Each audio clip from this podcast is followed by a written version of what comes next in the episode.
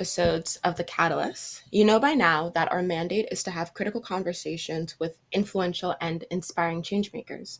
Because our mandate is so broad, our only stipulation is that our guests cannot be boring. That's a cardinal sin in our book. Thus, we have for you today, changemakers, a man by the incredible name of Ralph Richard Banks, a professor at Stanford Law School, as well as the inaugural faculty director of the Stanford Center for Racial Justice. Professor Banks, welcome to the Catalyst. Thank you so much. I'm delighted to be with you today. Thank you for making the time and allowing me to host you on the Catalyst. More than any other previous guest, I'm especially enthused to interview you as your scholarship touches upon many facets of my own life, background, and identity. In fact, and I mentioned this to you when I first reached out, your book, Is Marriage for White People, was the key secondary source of a final paper in an economics course I took well before the world ended. So, the title of your book, Is Marriage for White People, may be taken as a bit incendiary to some, but doing my research for our conversation, I discovered that the title has a rather sad origin story. So, to begin our conversation, could you please relay to the Catalyst community how you landed on the title of your book, Professor Banks? Yeah, well, the, the title is, is a question, and it's a controversial question. Uh, and I uh, selected that title after reading about a, a story of a journalist uh, in Washington, D.C., who was going to elementary school there uh, in an inner city area, uh, economically depressed, uh, an African American school. And the journalist was going in as a role model and was talking about the importance of you know education and working hard and family, and at some point, you know, emphasize the the benefits of a stable marriage. And one of the children in the class, who was a you know very young child, this is elementary school, you know, innocently and raised, he innocently raised his hand and he asked, Isn't marriage for white people? And then the journalist describes the, the shock of that question uh, Is marriage for white people? As though, you know, stable marital unions were so uh, foreign or so rare that this student didn't even think that black people got married or could get married. So that was the, and it was an arresting moment. So, so that was the where the phrase comes from. Uh, in the book, though, I, I intend actually that question to have a double meaning. So the first meaning is is marriage for white people, but not for black people, because the book charts the decline in marriage among African Americans in particular, right? And talks about that issue. Uh, so one might wonder, you know, is marriage for Black people? Um, that's the first meaning. But then the second meaning might be, is marriage even for white people? Because marriage has also been declining quite substantially among whites and people of all backgrounds.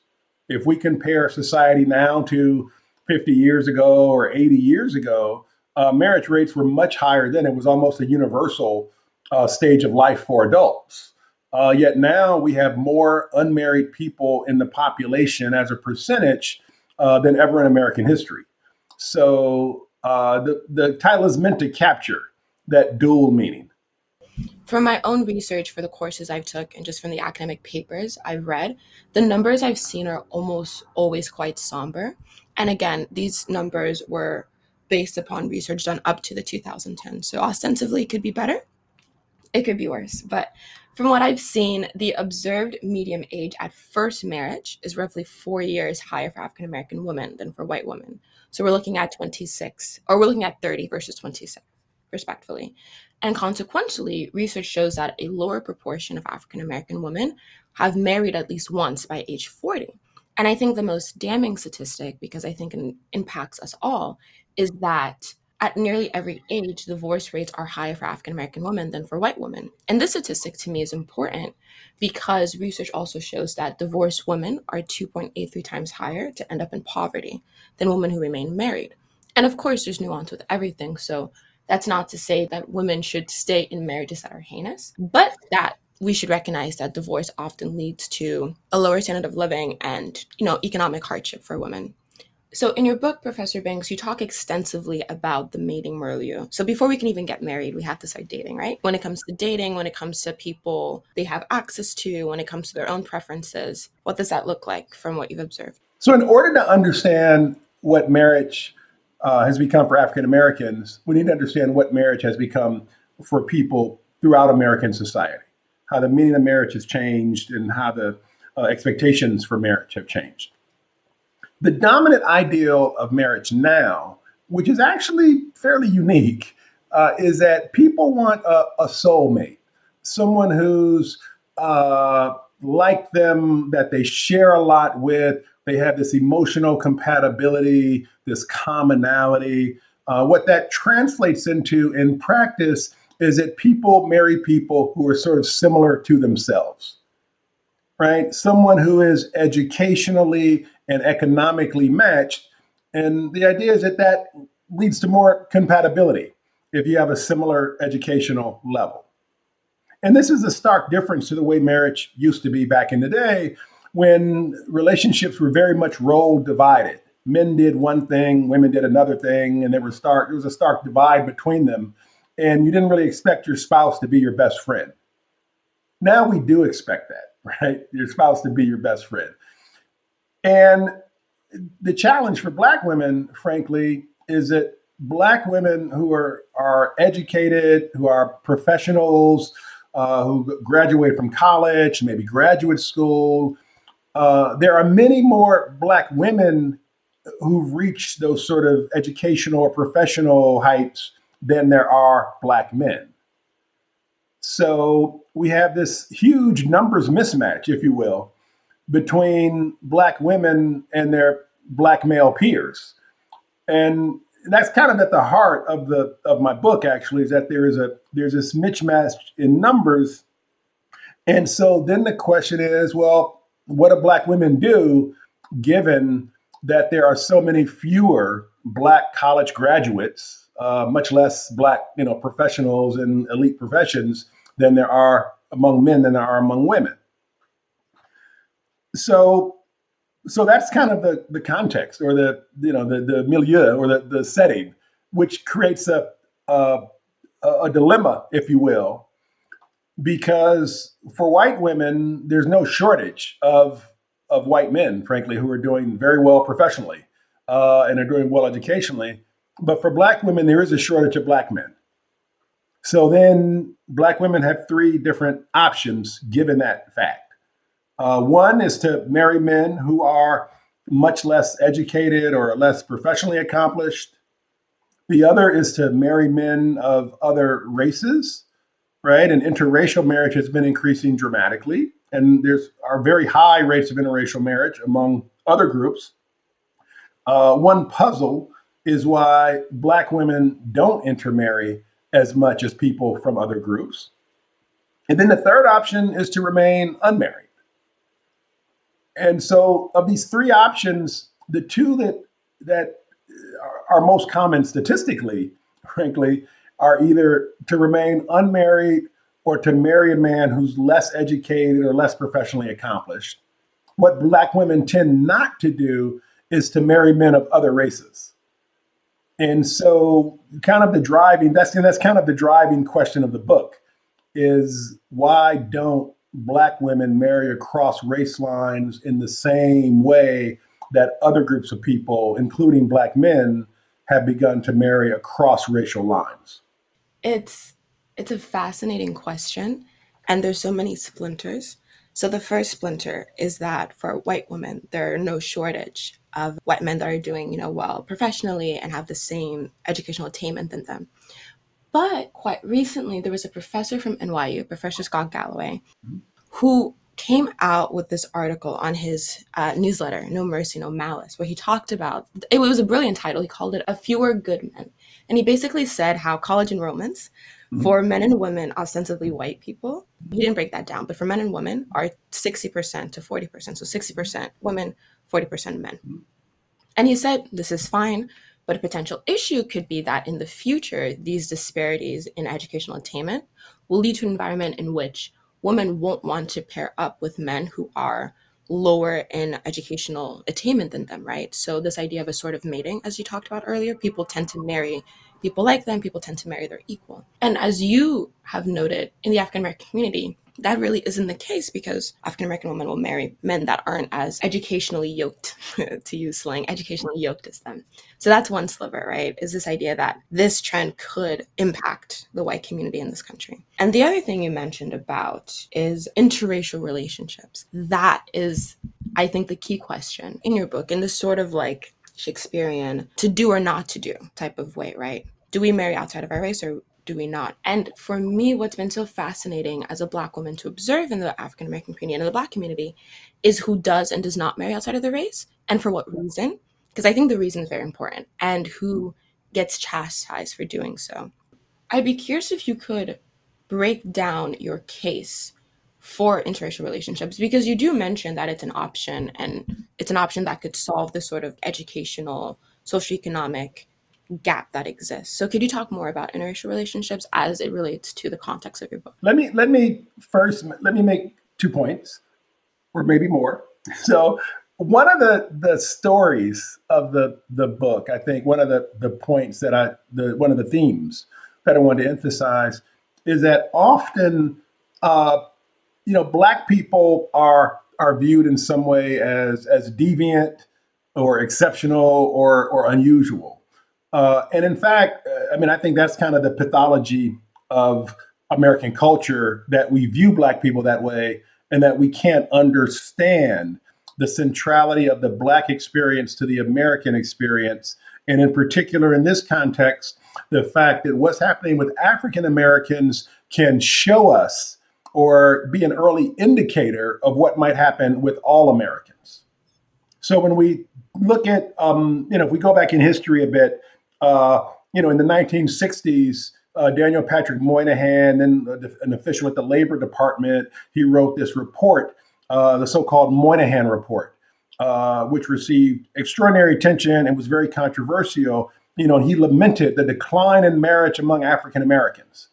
And at that time, something like you know 30% or 25% 30% of black children were born to unmarried couples. Well now you know flash forward half a century and 40% of children generally in american society are born to unmarried couples. So white people now are having children without being married at the same at a greater rate than black people were you know, half a century ago when people thought, oh, this is such a crisis. And and I'm not saying that it is a crisis or isn't a crisis. The important point there is that black people were embodying a change that was going to sweep American society. And, and in a sense, we were the leading edge of that. And we see the same sort of development when you look at educational achievement in, in college and so forth now. Uh, black women have long outnumbered black men in in college and in entry into professions. Uh, now we see the same trend among white people, where we have more you know white women in college, say, than we have white men, and you know. So they're experiencing the same thing, thing that black people have already experienced. And some of the consequences are going to be the same. Uh, is it is is this one of the factors that's driving marriage rates lower? Yes, it is, right? And that the again, we need to think about how the meaning of marriage has changed over time, right? It used to be that marriage was obligatory, that there was almost a mandate to marry, um, because the law kind of channeled people into marriage. Uh, it was illegal in you know 1960, say, or 1950. It was illegal to have sex without being married. I mean, it wasn't prosecuted all the time, but it was really illegal. So, like, you had to get married if you wanted to have sex legally. And if you had a child without being married in 1950, uh, that child was subject to all manner of stigmatization and discrimination and legal mistreatment. And, you know, it was a bad situation, right? So, so marriage was mandated. But now we've really removed all of those or most of the legal uh, prohibitions or the legal restrictions or the burdens associated with being unmarried. So now people can live a life without being married and it's fine, right? You, you, so people have the choice to marry rather than the compulsion to marry. And you know what that means is that if you have a woman say who is grad is a graduate say from a college and has a job maybe at a bank and is working and earning money and is living a life that is you know has a lot of freedom. She might say like why do i need to marry this guy? I don't have to i don't have to get married. Even if i want to have children i can have children on my own right? And i can raise them how i see fit. And so that's the choice that people have and if you have that choice you're not going to decide to get married unless the other person is bringing a lot to the relationship and bringing a lot to you. And if you have this educational and economic mismatch between men and women, it just stands to figure there are going to be a lot of people who say, hey, maybe I don't need to be married. Um, because I can live well on my own. And if I don't have another person who's going to really enhance and enrich my life, uh, I'll just bypass that. So, so that's part of the story for why marriage is declining. And it's not, you know, it, it, it is I mean, this is just a description. I'm not approving or opposing that change. This is just a description of why marriage rates have declined so much. Uh, part of it is that marriage has become more of a choice rather than a mandate. And people, uh, if you're doing well, there's no obligation to, to get married or requirement to get married. So, and we do see that among Black women in particular. Um, you know, Black professional women are less likely than white professional women to get married. Uh, and that's, you know, for many of them, that's making a decision that's right for them. The other issue, though, that comes up here is that for some of those women, uh, the black women who don't marry, some of them might actually prefer to marry, but I mean, they actually do want to marry and to raise a child with a partner, but the shortage of black men puts them in a bind. And so they have this choice of either to, as I put it, uh, and this does sound pejorative, but to marry down. And I mean it more descriptively than pejoratively, but to marry a man who's less educated, less accomplished, lower earning, all of that. Or they can marry out, that is, marry someone of a, of a different race. And you know, part of the the impulse of my book, frankly, is to uh, consider why Black women don't marry out more, and to really dissect the forces and the factors that result in Black women not marrying people of other races the same way we see among other groups. And I can say more about that. We can. There's a lot more there there is a lot more there. There certainly is. And um, the the statistic that's most fascinating to me, two statistics, is that one, African American women, Black women, are the least likely out of any race in this country to marry outside of their race, right? Yes. That's one. Number two, Black men, however, that's not the same story, right? Yes. And I think in the African American community, in the Black community, it creates a very interesting dynamic. Yes. When we see who dates out, when we see who marries out, and most importantly, when we see who gets criticized, who gets chastised, or who just gets accepted for doing, no one says anything. So, could you actually break down more in what's stopping African American women? Because, as we've said, if you're doing well for yourself, if you have freedom, you don't want to get married. You don't have to get married, right? You're living your life. But if you do want to get married, and you want to marry someone of equal status with you, again, not being pejorative, but just yep. same achievement yep. level, right? but you're like, oh, I can't marry outside of my race. That that's a particular bind, and that has long lasting effects. So could you break down that more for us, please? Yeah. So let me say so. Um, typically, right, when it has been the case historically, when there's talk of interracial marriage among Black people, the focus is on Black men, right? And Black men, and there's a stereotype of Black men get successful and then they leave the Black woman and they choose a white woman, and you know, there's a stereotype about that and and there is some truth to the stereotype, right? That um, interracial marriage is more likely. Um, generally, in society, the more educated people are, right? Because we, I mean, we live in segregated environments, and one of the places where you do meet people of other races is if you if you go to college and if you move up the educational hierarchy.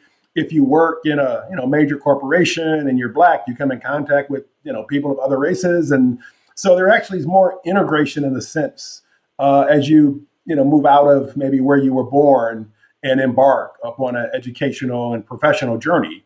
You encounter lots of different people, lots of different races.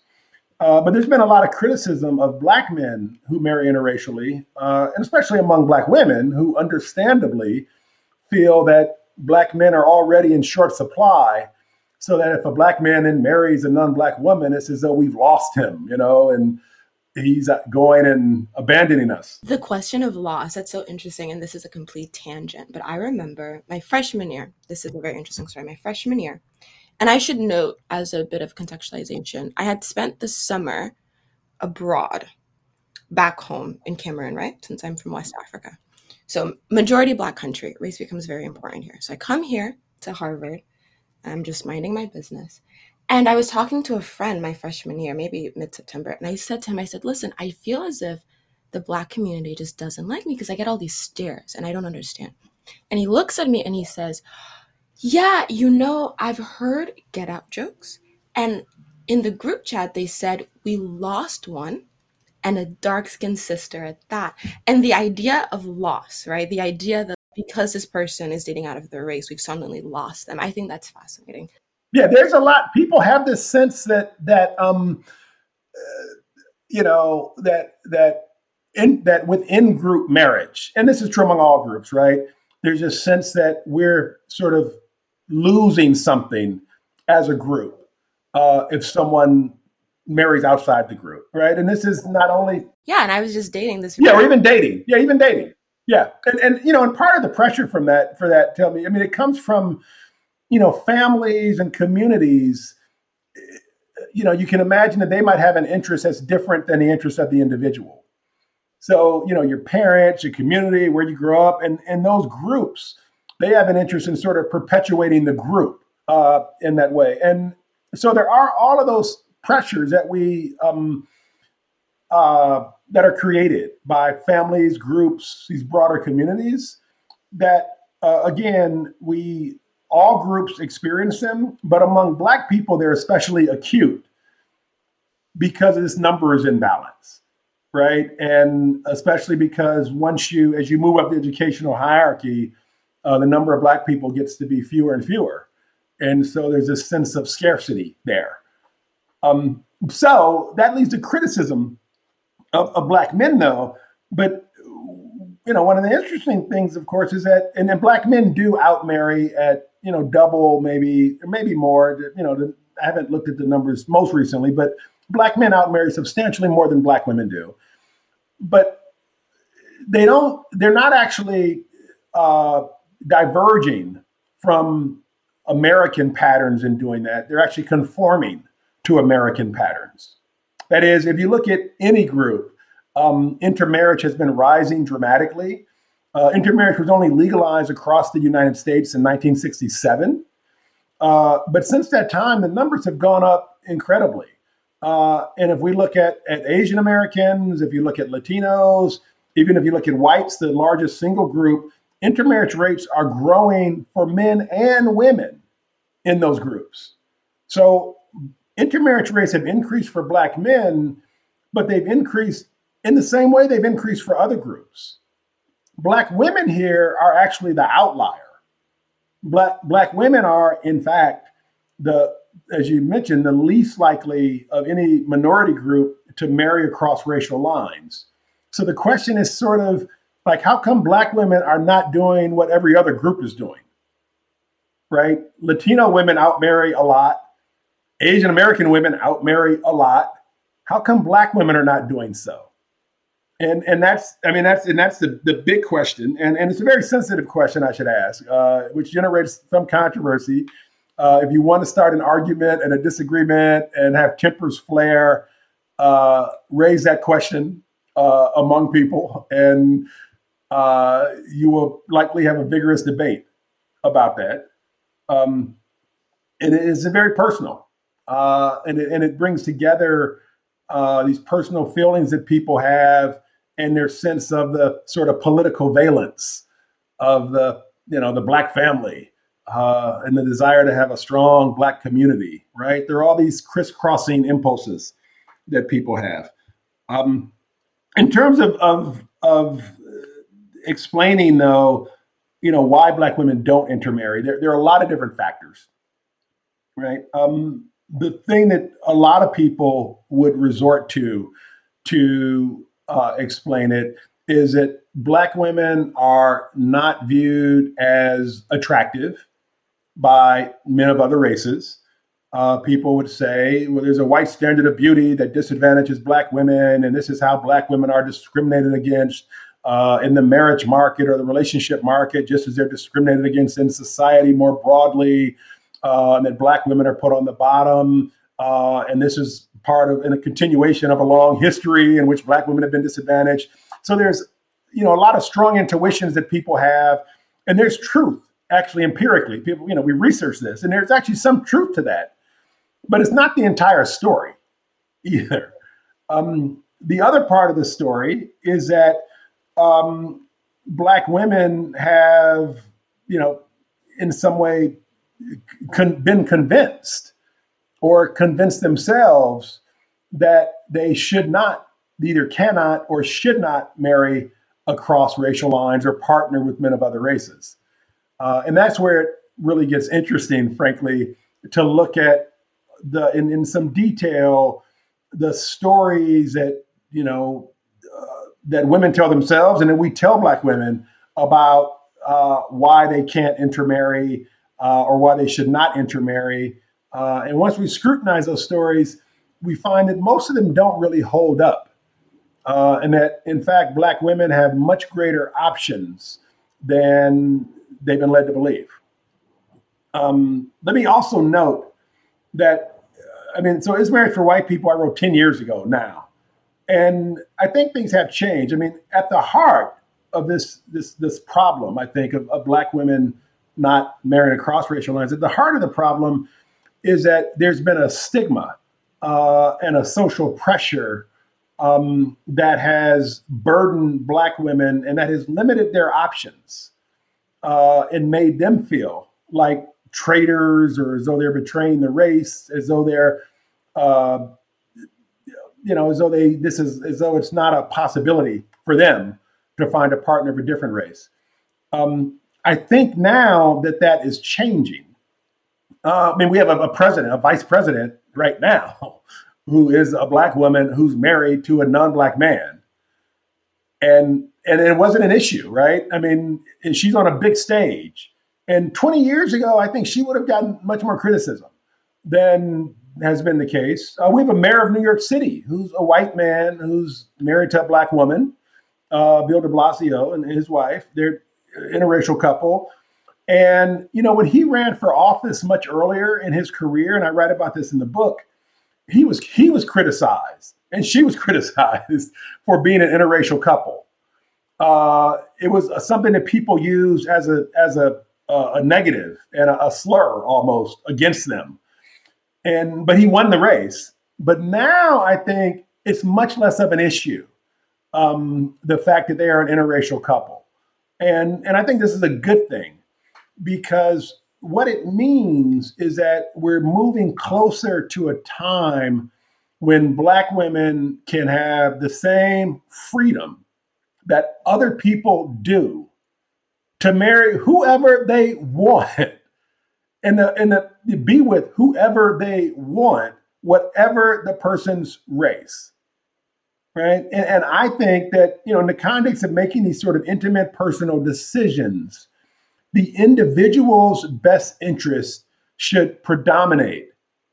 And that should be given primacy over questions of allegiance to the group and, you know, what does this mean for the community and all of that.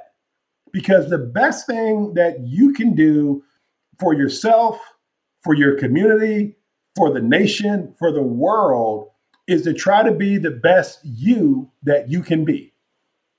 And if the person who helps you to be the best you that you can be is a person of the diff- of a different race, that should matter no more than if they're a person of your same sex. I mean, you should have the freedom to make that choice in the way that best furthers and enhances and enriches your life. And it's a tragedy that we have been so complicit in denying Black women that freedom. Uh, and then Black men, frankly, have been very complicit in denying Black women that freedom as well, because many Black men have sought to, you know, convince Black women, uh, in essence, that it's either me or no one.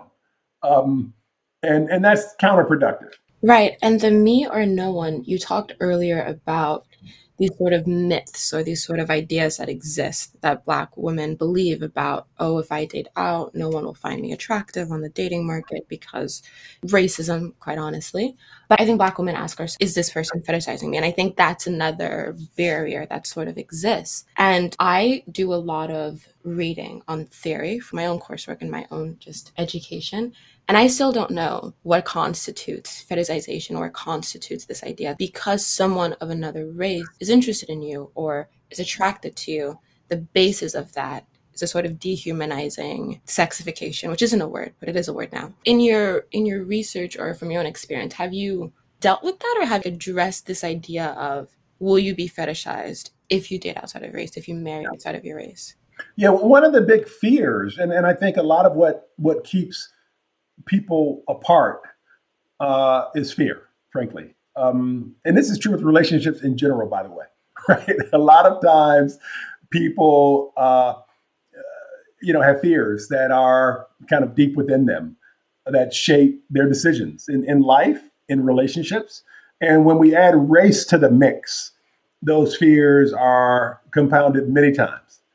So there are, um, you know, many black women I've, I've, I've in, my you know research for this book and, and other work, I've encountered many black women who would say that you know they steer clear of interracial relationships because they don't want to be viewed as a fetish object and they don't want to be you know treated a certain way. Um, and you know asian american women have also expressed that right? That that's something that they're concerned about. And those are those fears are rooted in something real, right? In society, which is that yes, men do have racialized images of women, right? And sort of stereotypes of women. And I mean, that is a part of American culture, right? That it does put people into into boxes and attach certain qualities to them. And so, you know, it could be that when two people of different races come together, they're viewing people, each other, through this haze of sort of racialized, uh, racial and gender sort of stereotypes. So that is a real phenomenon in society. But then what can happen is that, let's say I'm a black woman, if I'm so uh, worried about, you know, being viewed uh, through this lens, of, of racism, basically, that I say I won't have any intimate relationship with a white man because I don't want to be viewed that way. The moment I do that, then I'm kind of doing the same thing to white men that I'm worried about them doing to me. Because I'm assuming that there's no one I can interact with who would see me as a person and an individual and you know appreciate me for who I am rather than simply as a you know racial sexual category.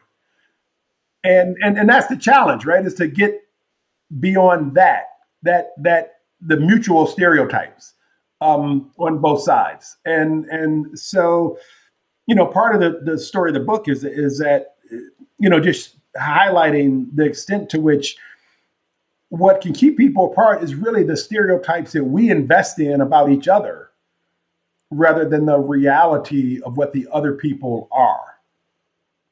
Right. So, um, and that's part of the challenge of, of our society writ large is to try to, uh, especially at this time of polarization and partisanship, is really to be able to see other people as individuals and just people rather than to attach some set of characteristics to someone because of their race, because of their sex, because of their sexual orientation, all of that, right? We need to engage more as people. Um, and you would think we would be doing that in our intimate relationships, uh, but sometimes not. Right. Right. No, certainly. There, there are many points there. I think the first point, the idea that the idea that with interracial relationships, the default is a white man, I think that's an interesting yep. sort of idea, right? And also, two, this idea that only white men could fetishize me. That's another interesting yes. point, right?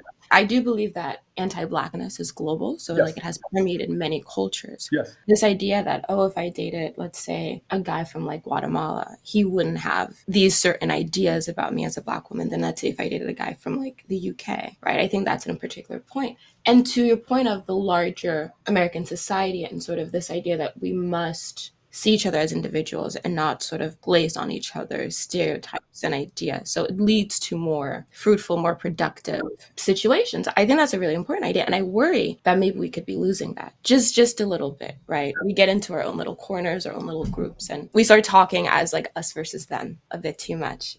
You've seen a lot of things and you're a professor at Stanford Law School. And so I'm sure you've dealt with really incredible people and you've seen a lot of incredible things in your life. How do you see these sort of dynamics changing, these relational dynamics changing for better, or for worse? Yeah, yeah. Let me. You raised a number of really interesting points. So, let me say that one, the you know, the black-white divide takes up a lot of space when we talk about race and interracial issues. But you know, when we think about American society, it's it's incredibly diverse in terms of people's backgrounds. I mean, this really is a a unique place in the world uh, in terms of the mix of peoples and their origins.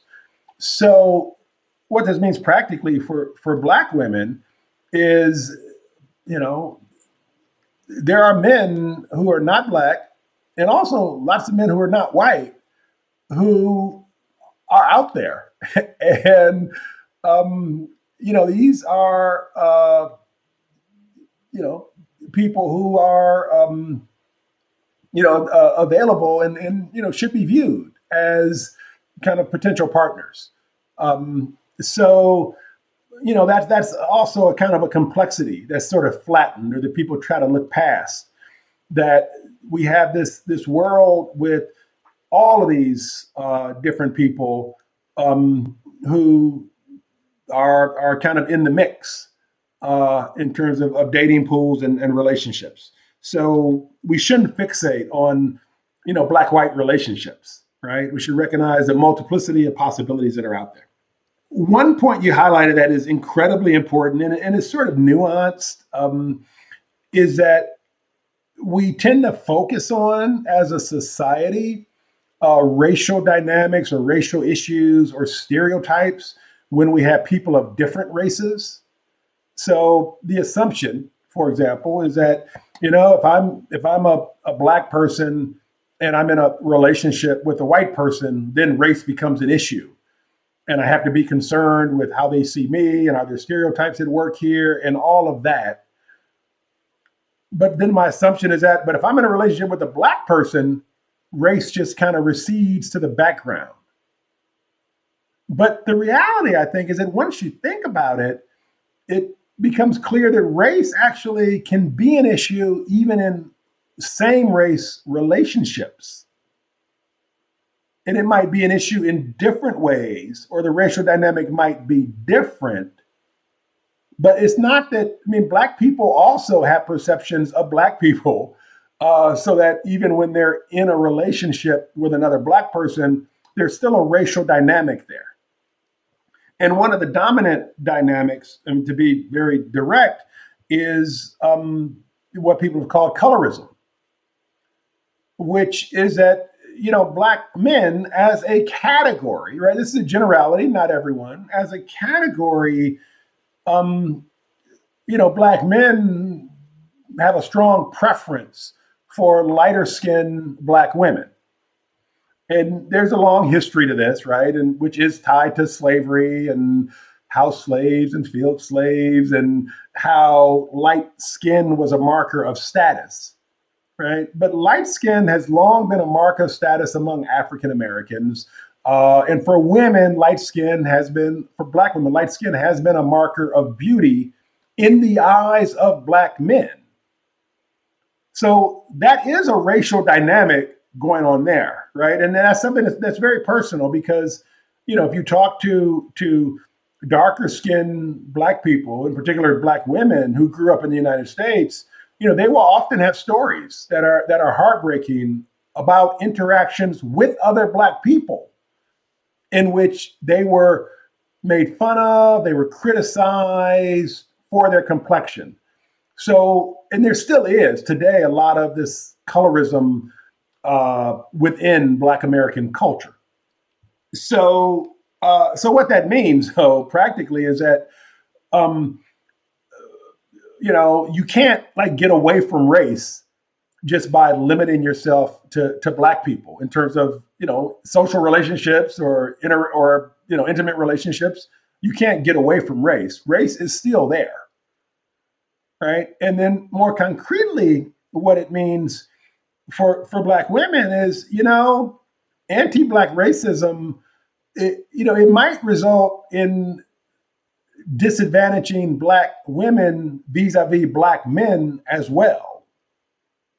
In other words for example you know there have been lots of studies on uh, people's response to others on dating websites. Uh, and one one outcome or finding that's frequently mentioned is that you know, people respond to black women less frequently than they respond to women of other races. And that's true and that's real, right? But it's also the case, and this is rarely mentioned, that black men respond to black women less frequently than they do to women of other races, too. And if we were to look at the response rate of black men to darker skinned black women, we would find that that's probably even lower than the response rate to lighter skinned Black women. So there is within American culture, I mean, there is something that disadvantages Black women, but it's not limited only to white men or even non Black men. We see the same dynamic among Black men too. So once you recognize that, it, it kind of uh, opens things up. And, and and and frankly, you know, one of the, you know, I even you know, wonder or query in the book whether, you know, it might be the case, and this is hard to prove, but, you know, there might be white men or non black men who are less invested in colorism than black men are. Right. So, I mean, if we think about someone like Serena Williams, for example, right, who again is someone else who's a big, I mean, she's obviously a, a, a major worldwide personality and her husband is white. You know, and she's not the um, you know, does not conform to the quote white standard of beauty. Um, but there might be among the universe of non-black men people out there who are less invested in that than some black men are even. I call it the politics of desire. And I'm sure someone more studied and accomplished has already coined that. So I apologize if I'm copywriting or invalidation of a copyright, but the politics of desire as it relates to Black women and Black men and the color of our skin. It's another fascinating question. And I try to write about it actually my freshman year. I called it the Black male gaze because I was talking about Lil Kim and the sort of evolution she underwent. And I was talking to my teaching fellow because he was the one responsible for grading it. And I said, I have this idea, the black male gaze, just this idea that for black men, there's a different aesthetic preference than for white men. And uh, he was in opposition because he said, no, no, no, no, no. One that hasn't been founded, right? No other scholars have talked about it.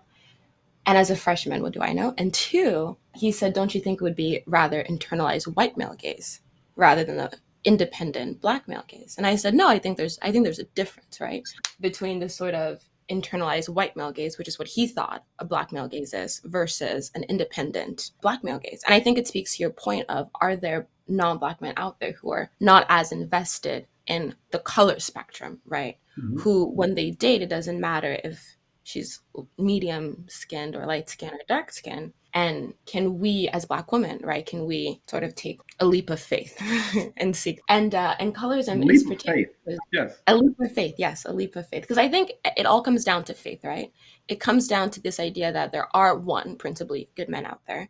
Two, good men who won't fetishize me. Three, good men who you know, won't disregard me because I am dark skinned, right? And I think that's a very, that's a very real, real concern, right? It's grounded in very real historical events. And I don't quite know the solution for colorism because I think it also relates to this idea of a Eurocentric beauty standard. And I've talked to many friends about this, and I say, well, we're not white. So why do we care? And why do we maintain this Eurocentric beauty standard amongst ourselves, right? And I joke with another friend, I tell her, I said, you know, you're my beauty standard, right? So if I look like you, I'm good. Mm-hmm. if I look like you, I'm good. That that's all I need to know. These are really important questions, right? Because it impacts how we feel about each other, and that impacts, or not each other, but ourselves. And that impacts how we show up in the world, right? And how we show up in the world leads to so many different things. So I don't have concrete answers. Yeah, no, this I love those. I love the idea of the black male gaze. Part, part of the problem, and this is so interesting. So there's, um, you know, traditionally and typically, and even and things are changing, but traditionally, right? Even raising this issue issue of these within group politics and the very idea of uh, articulating something like the black male gaze that would that itself would be viewed as uh, a violation of the rules. Like, don't do that, people would say, right? That's a betrayal. That's airing dirty laundry. That's, you know, that that's kind of punching down. That that's doing something that that is, uh, you know, inappropriate, right? And the his history that that's a part of, frankly, is one in which you know black men have been viewed as the embodiment of the group and black women have been expected to just kind of take one for the team. Um, and you know keep quiet keep your business within the group uh, not expose any sort of divisions or uh, problems within the group.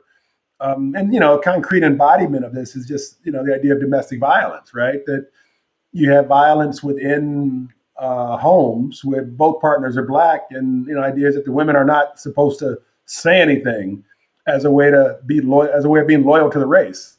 Do you know? Do you know that that's where intersectionality came from? Yes.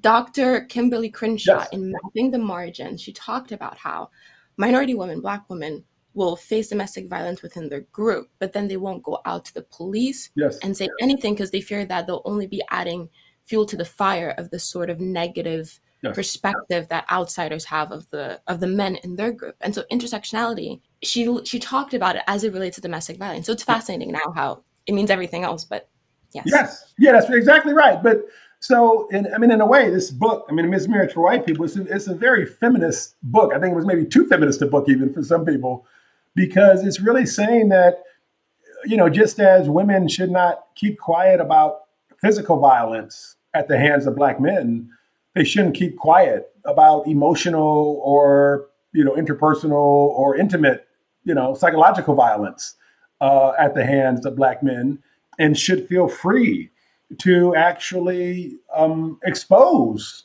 some of this right and and talk about it.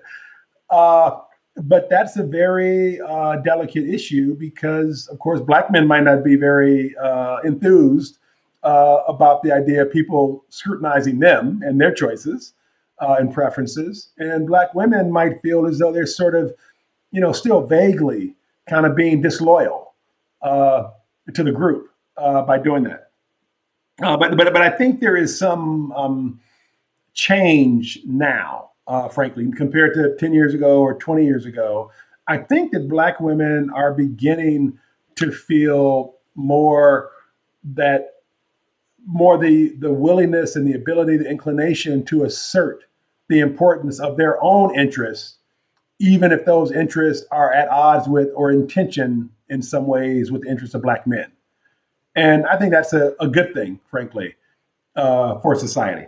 It it certainly is, and I look forward to seeing where that sort of assertion will take us. I think that's important for all women, quite honestly. It, it appears to be, I don't want to say a female trait, but a socialized female trait to accommodate at, yes. at our own expense. Yes. So I look forward a society yes. where women say no, no, no. Yes. Let me let me just emphasize though that the you know the real challenge we have now, and this extends beyond intimate relationships, is to both you know recognize some of these broad um, trends or forces in society um, that it that it is the case, say that you know women have been disadvantaged in, in certain ways by men um, in ways that have served the interests of men, and it is the case that that white people have disadvantaged non-white people in certain ways, and so that's all real as, in a structural sense or systemic sense.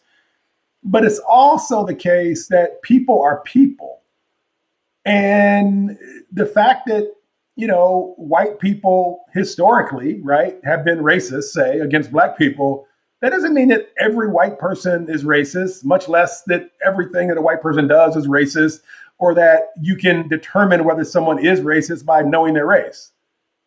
It doesn't mean that white people are necess- are always villains, and then it also is not the case that black people are always, uh, you know, the the you know the innocent victim or can claim the moral high ground.